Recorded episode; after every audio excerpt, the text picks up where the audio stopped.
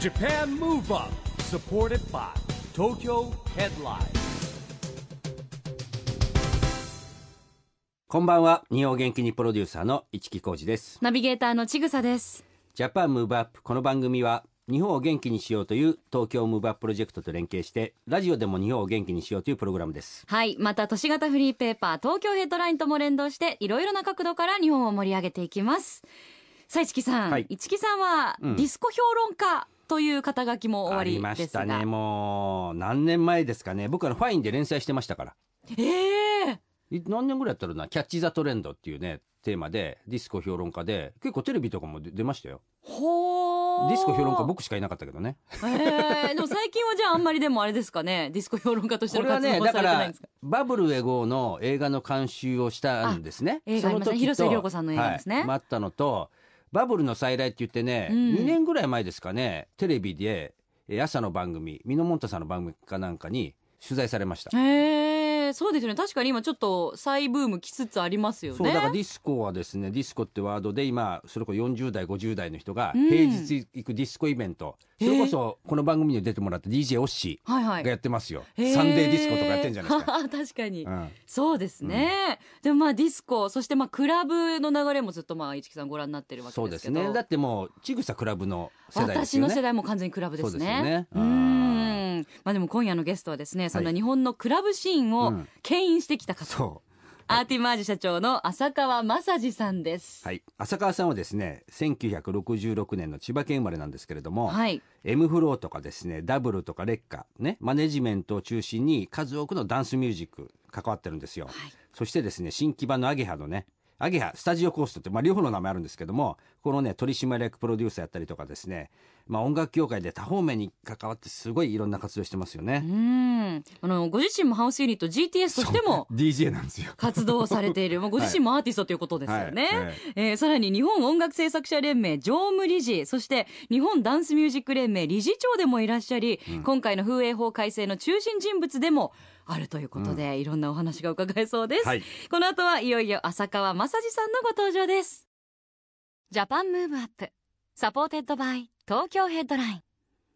この番組は東京ヘッドラインの提供でお送りします Japan Move Up それでは今夜のゲスト、アーティマージュ社長の浅川雅治さんです。ようこそいらっしゃいました。こんばんは。こんばんは。よろしくお願いいたします。おお願いし願いしまます浅川さん、実はつはいい先日番組に出ていただいた平正明衆議院議員とは同級生でいらっしゃる。そうなんですよ。あのね、双日の中学高校の同級生で、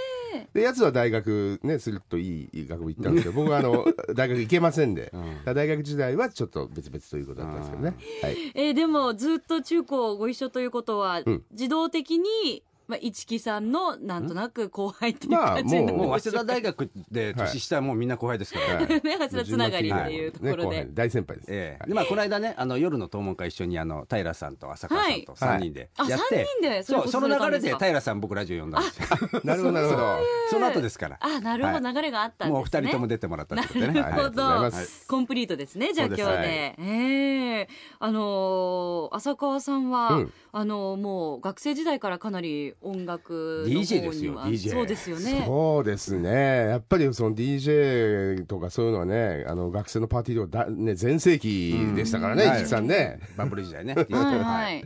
えじ実際その頃はえっ、と面識はお二方はいやないですよそ僕うです結よ構ね一応ほら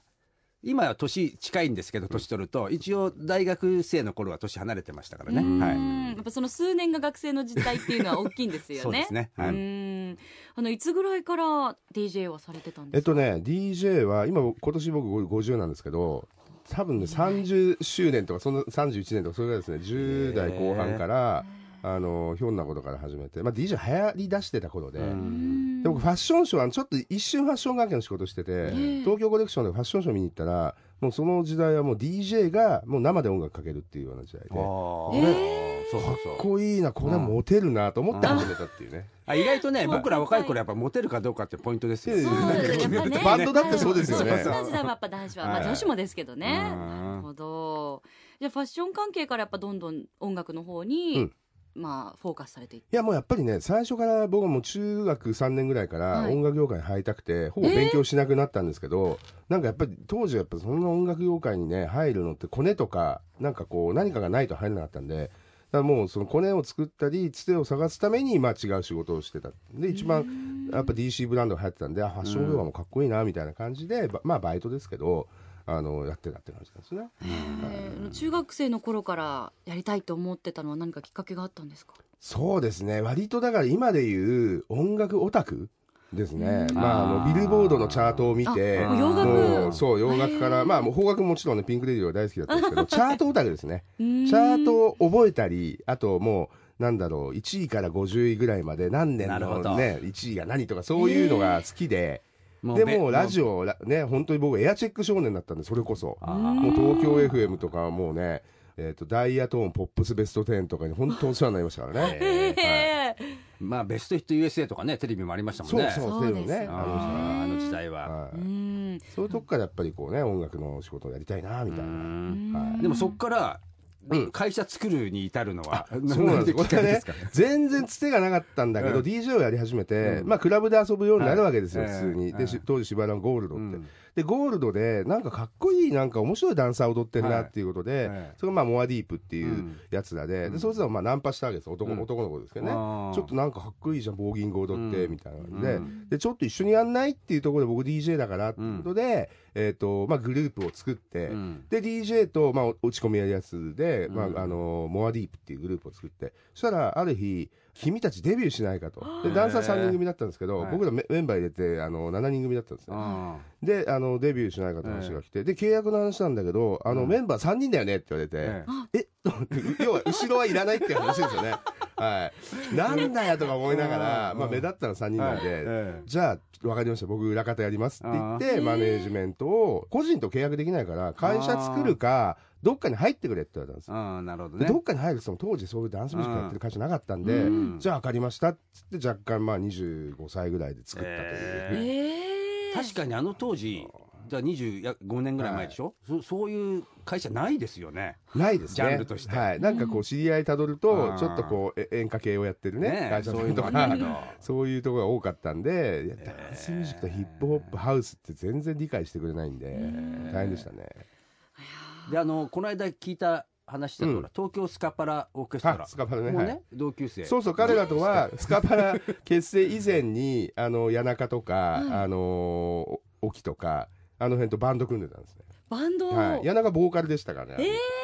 ね僕ベース弾いてて。ええで僕なんかあのスカとか今度やるんだけどどうするって聞いたらずーっとベースオクターブで弾いててすげえつまんなそうだったんで じゃあいいやって言ったら川上が入ったっていうね、えはえい、やっとかよかったってじゃあもしかしたらなメンバーだったかもしれないね、そういう岐路があってですね、はいで思い出しました僕はだからそういう意味では、社会人になって浅川さんと会ったのがね今アゲハっていうあの新木場にある、はいスタジオコースおと大型スタジオポストね、はいうんあれ作る時に、はいあの頃に僕ちょうどあー当時の優先の宇野社長からうん誘われて優先グループ入ったんですよ、はいでもうそれこそ今社長東京ヘッドラインとですね同じ時期に始まったのがこのアゲハプロジェクトね。で僕はやっぱりディスコね一応デラィイストコグリーン評論会やってるから、ライトグリーンですそのプロジェクト集合になったわけそこでいたんですよ、うん浅川さんが、ええそうねそこが初めての出会い始まりだったんですねはいだからあれ2002年ぐらいかなえっと、2002年にできたんで、あじゃあもうプロジェクト2001年だはい、2000年とかそれぐらいにそうそうにお会いしてますね。で、はい新木場で、まあ、いろんなこう制約あるわけですよで交渉するのとかと、で僕がこう担当まあ、いくつかそういうプロジェクトを担当してたんだけども、うん最初もうアゲハも、ね、責任者的にやらされそうになったんだけど、あるやつが一人手挙げて俺がやりたいってやつがいたんでそいつがやったわけ、あそうのですねねあごめんなのさ M がつくやつだはよいね、はいはいはい思い出しました そうですね。で今やねその時なんか、はいこんなに金かけちゃってどうすんのっていうのが今やああしてよかったねみたいな話ですよいやーね。ほんとね、すごいですからね、週末ね、今ね。ねえだってはあいのスピーカー一つがうん千分みたそいうでなすそう話 です。もうオリジナル で作っ作って何がね、今で。は大変なもんなんですよ。い。でももう覚アえてますジア一を作ろうと思ったんそうそうですよもうでできた時のもうすごいセンセーショナルな、私ちょうど大学生だったんで あそうですねもうドンピシャで行き、へー行ってましたしあそうへえまあダダンンスサやってーたダんンでサーですかなるほど。じゃあもうバッチリもねう、その時代ですよね。はいはすごいのできたって言ってもかっこいいもう規模が違うし、うんでかいからい。ね、ねなかったですよね、当時ねおしゃれだし、新的ですそね れまでその新木場に行く機会ってあんまなかったんですよ。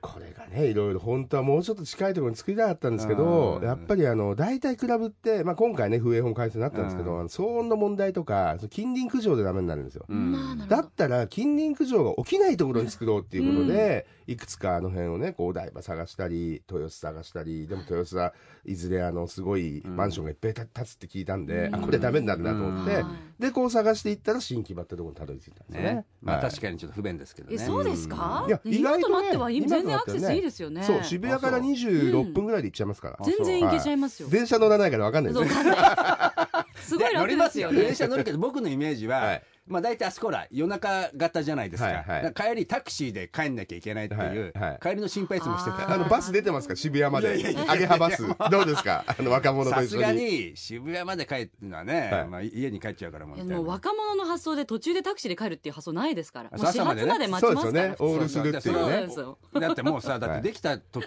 がさ、すでにももうう大人ですよね40近いわけですから、それ辛いですよ。だから、浅川さんがよくね、アゲハに、まだね、仕事では、い仕事だから行ってるのかもしれない。行かれてるんで、は元気だなと思って。いまだにオールしますからね。あすあごいさすがですねでも次の日24時間終わりますけどね。あー わかりますなるほどねわかりますねいやでで今、風営が出たんだけど、はいこの風営って改正になったわけですよ、うん実はこの働きかけのはいしたね、メンバーのおお一人が浅川さんですから、尽力されたというですよね。大変でした。大変でしたこれはあはい。ー3年前ぐらいから。まあ、脈々とその風営法を変えたいっていうのはね、もう10 20年ぐらい前からあったんですけど、なんかやっぱりこうね、動くせあの先輩方もね、途中で挫折したりして、今回僕も正直ね、3年前動き出した時に、まあ、変わる確率5%ぐらいかなって本当思ったんですよ。だからやっぱり本当に議あの議員連盟ができて、超党派でいろんなね、議員の先生たちが動いてくれて、やっぱそれが本当きっかけで、あとやっぱ大きいのは、2020年、オリンピッあーク・パラリンピそうですねックが決まったことですよ。うんこれが本当にね、最終的に後押しになったっていう。だってね、やっぱりそのオリンピック・パラリンピックってスポーツの祭典なんですけど、まあ、毎回言うんだけどね、文化芸術プログラムってやんなきゃいけないわけですよ。はいで、えー僕も最近ね、まあ、こういう世代ですから訴えてるのが、東京のナイトシーンが寂しいと今、これ元気にしなきゃだめだと、はいい、うことですよね。そうですね。でもやっぱりあの黎明期に比べるとダンスミュージックシーンもダンスシーンもすごく今やっぱ盛り上がってうんうん。ますし完全に市民権を得たっていう感がありますよね。そうですね、まずダンスで言えば、もう中学、高校のね、必必修修科科目目にになもりなまっしたてねるし、もうやっぱりそのね、あの LDH がやってるように、いろんなダンス、えースクールがもう全国にものすごい、もうダンスをやってる子供たちとかいっぱいいるじゃないですか。で、えっ、と、音楽にしても、まあ、本当ね、僕がそのさっき言ったか会社作った25年前って、ダンスミュージックって日本でな何やってんのみたいなぐらい言われて、もうなんかちょっとこう不良の音楽みたいなね、まあ、ロックの時も多分そうだったと思うんですけど、うんダンスもそうで。で、この20年間でもう本当にこう、もう、ね、ポップスでも、あの、母体というか、こう、ビートはリ、ね、リズムがダンスミュージックだったり、打ち込みだったりっていう、ほぼ、ほぼそういうふうになってるじゃないですか。だから本当変わったなと思いますよね。うんまた音楽シーンでいうと今定額制音楽配信サーはビいはいはいはスいなんかも始まったりはいかなり環境も変わってきましたよね。はい。このあたりいかがでしょうか。そうですね。まあやっぱりこんだけ、まあ僕音声での立場っていうのがあるんで、音楽がだんだんだんだんタダになるみたいなことっていうのは、あんまり気持ちいいものではないんですけど、あのーやっぱりこうね、聞く機会、聞くチャンス、触れるチャンスっていうのは増えることはすごいいいと思うんですよ。だけど、ちゃんとそれをみんな、あの、音楽に触れたことによって好きになって、で、アーティストもね、あ、こういうアーティストいるんだっていうのを知って、で、そこから例えばコンサートに行くとかね、あのーなんか体験型みたいになっていく。っていうことで言うとね、あの、定額制とかもいい効果になってくれればいいなとは思いますね。ただまあ、やっぱり、ね、あのー、1枚3000円で CD がこうみんなね、バンバン買った時代から、まあ、下手すりゃ年間3000円で全ての曲が聴けるみたいな、ね、時代になるっていうことは、やっぱりこうアーティストも我々プロダクションもなかなかこうね、あの音楽を作るのにやっぱお金かかるわけです、結構。それがね、簡単ではいかなくなっていってる時代なんで、まあそういうところもなんか改善されればいいなとは思いますけどね。なるほどね。まあ、だってやっぱり、ライブの時代ですよね、今ね。その代わり、ライブはもう売り切り。だって、今1万超えるんですよ、国内アーティストだって、チケット。うん、そうですね、一番以すごい上。ですよ。でもそれでもソールドアウトだもん。そうですね。ドームなんかね、前なんかいろんな人がややるわけじゃないですか。本当ですよソールドアウトですよ。うんなんでやっぱりもう文化としてこう音楽っていうのは絶対なくならないものですからね。はいでやっぱ体感したいっていうのうが、ん、あるんでしょううね。ん、もう自然な欲求としてあ多るんでしょうね分音楽ファンっていうのは増えてると思いますね。うんなんでまあこういった新しいサービスも一つのきっかけとしてね、より活性化していけばいいですよね音楽協会全体がそうですね。ではそんな、まあ、音楽協会には欠かせない浅川さんからここでですね、日本を元気にする一曲のリクエスト、はいぜひお伺いしたいなと思うんですがどんな曲にしましょうか、はい、ちょっと手前密なんですけど、アーティマージュの所属のアーティストの曲をちょっとお願いしたいなと思います。はいあもう日本の、まあ、ラップ EDM 界で結構活躍してるアーティストなんで、おはい、聴いていただきたいと思います。えークリームでワンラスキス。 Japan Move Up EDM も今本当に来てますからね、夏にはぴったりな一曲でしたねお送りしたのは浅川さんの日本を元気にする一曲ですクリーム One Last Kiss でしたラジオで日本を元気にするプログラム、ジャパンムーブアップ、一木工事と、ちぐさでお送りしていますそして今夜のゲストはアーティマージュ社長の浅川雅史さんです引き続きよろしくお願いいたしますよろしくお願いします。浅川さん、はいこの番組はですね、はいはいえーオリンピック・パラリンピックの開催が決まった2020年に向けてですね、日本を元気にしていくために、私はこんなことしますというアクション宣言を、はいゲストの皆さんに聞いてるんですけれども、なるほど。はい、今日はですね、はぜいひ浅川さんのアクション宣言をお願いしたいんですが、はい。やはり、ナイトエンターテインメントの活性化ですね。いいですね、いいですね。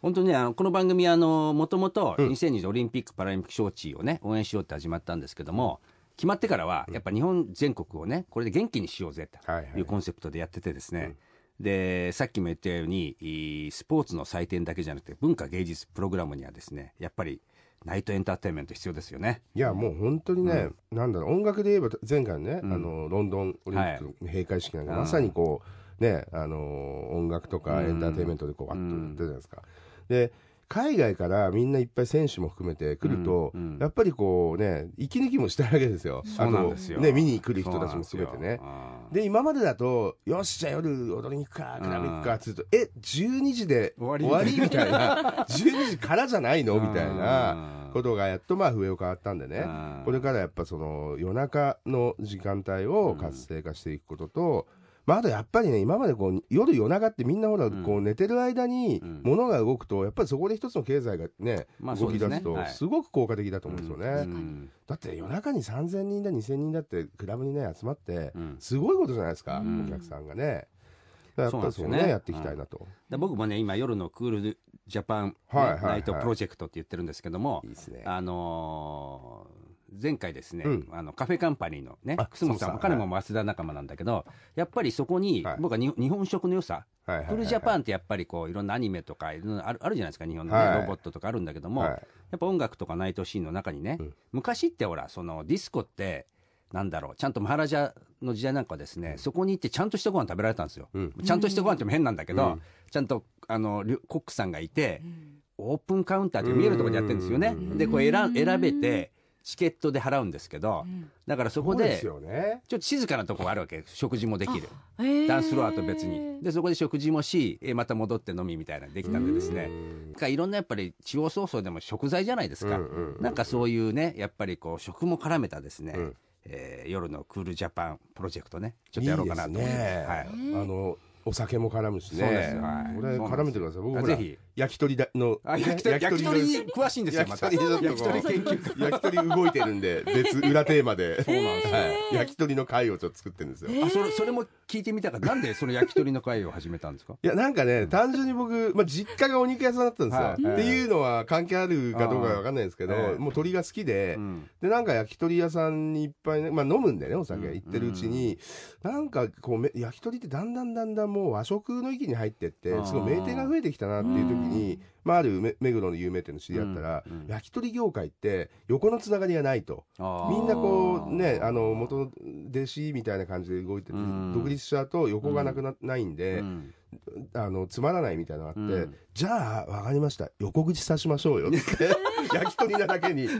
でこう行ったお店でこう交流会みたいなのを始めてなるほどちょっとつながってきてなんかほら、焼き鳥博覧会みたいなのやってたじゃないです焼きか。鳥達人の会っていうのやってえー焼てきこ鳥焼き鳥達人れ会でも真剣に世界に出していきたいんですよクールジャパンのプロジェクトでなるほどだって鳥ってうんまず食べれない宗教があうんんほぼないでしょはいあなるほどうねん豚とか牛とか比べて、えーあとは現地でいろんなね地産地消のものが取れて、そ日うです本ねからちゃんと技術を教えればいい鳥ができるっていうので、これなんか本当真剣に広めたいなと。なるほど。いはやい、 真剣だったのは今日初めて聞き真ました剣ですよまさに、夜のクールジャパンプロジェクトじゃないですか。いいですねそそううでですすねねいいですはいねはいこう手軽に食べられますしそう、そうなんねです。安いですし。これはじゃあちょっとナイトエンターテインメントと焼き鳥エンターテインメントではい。ぜひ、 融合。いうことですね。 はい 楽しみにしたいと思います、もう今だからね、僕この番組を通じて、はいそれそれに関わりそうな人たち、順番に呼んでるんですよ。だからあなるほどなるほど。ですね。でどんどん輪が広がっていきますもんねそう輪が広がってくは素い晴らでしい電波で約束してもらっちゃうねあ。そうですねもう後に引けないですからね、ぜひ仲間に入れてください。よろしくお願いします追い込んで、はいははい ありがとうございます、はいまだまだお話をお伺いしていきたいんですが残念ながらお時間が近づいてきてしまいまして最後にえぜひ浅川さんの元気の秘訣を教えていただきたいと思いますはい。まあ、やっぱりこれはね、話つながるんですけど、夜遊びすることですね。もうね、月に1回ぐらいはオールしてるんですけど、すごいまあ、ちょっとそうするとね、まあ、本当元気になってくるんですよ、夜ね。もう朝に向かえば向かうほど、だんだんこう、ドレナリンがナチュラルハイなんですか ね、お酒も入って。で、家帰っても6時ぐらいに帰っても寝れないんですよ。えあえーもう目が冴えちゃってはい、なさいちゃなるほって。どだからやっぱね、それは元気の秘訣なのか、なんだか体はちょっとね、どうなってるかわかんないですけど、そう精ですね神的な元気の秘訣ですね。あ素晴らしい、はいそこでやっぱ新しいこう情報もインプットさそうそうれそうますしそうまねさにそうですよ。でそこからまた浅川さんの新しいアイデアだったりアウトプットにつながっていくという素晴らしい好循環ですね、はい。 えーまたぜひ楽しいお話スタジオでも聞かせてください、はい今日本当にどうもありがとうございましたありがとうございました今夜のゲストは浅川雅治さんでした Japan Move Up, Move Up. 今日はアーティマージュ社長の浅川雅治さんに来てもらいましたけども、楽しい話でしたね。ちぐささんもね、あそうでのす、ねもうこうダンサーですから先週もそうなんですよねなんかこう彩ったシーンを作り上げた方なので、ね、でも今、オールとかしないでしょ、もえでもさすがねにいやでも年に何回か私まえだえダンスイベントのはいはい MC やってるんで、う。え、夜通しやるんですか、夜イ中ベント。のイベントも年に何回かやってますよ、えー疲れちゃうでしょ、そんなのもう本当あの浅川さんもおっしゃってましたけどうん次の日は終わりますよねそうですよ ね。一日ね。潰れちゃいますけどあーなるほね。まあでもね楽しいですけどねうんやっぱこう今のシーンをまあ生でも見まるっだていまうのはだ、ちぐさは若いからいいですよ。ありがとうございます、これからまだちょっと10年ぐらい頑張ろうか なと10年ね。思はっいてるんですが、えースタジオにもねまた遊びに来ていただきたいですね、はいさあそしてここで毎月第2第4月曜日発行のエンタメフリーペーパー東京ヘッドラインからのお知らせです現在23区内を中心にカフェや飲食店など様々な場所に専用ラックを設置し約35万部発行しているフリーペーパー東京ヘッドラインが来週月曜日7月11日に発行されます最新号では7月31日に予定されている東京都知事選選挙に向けて東京の未来を考える特集号外が挟み込まれています特集号外の中では先日出馬表明をされた東京ヘッドラインのコラムニストでもある衆議院議員の小池百合子さんのインタビューを掲載予定です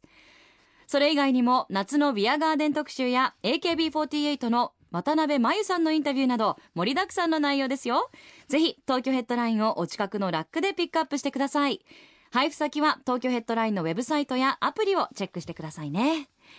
ということでジャパンムーブアップもそろそろお別れのお時間です次回も元気のヒントたくさん見つけていきましょう東京でオリンピック・パラリンピックが開催される2020年に向けて日本を元気にしていきましょう。はいジャパンムーブアップお相手は市木浩二と、ちぐさでしたそれではまた来週来週ジャパンムーブアップサポーテッドバイ東京ヘッドライン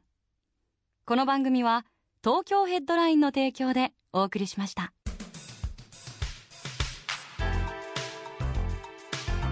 Japan Move Up.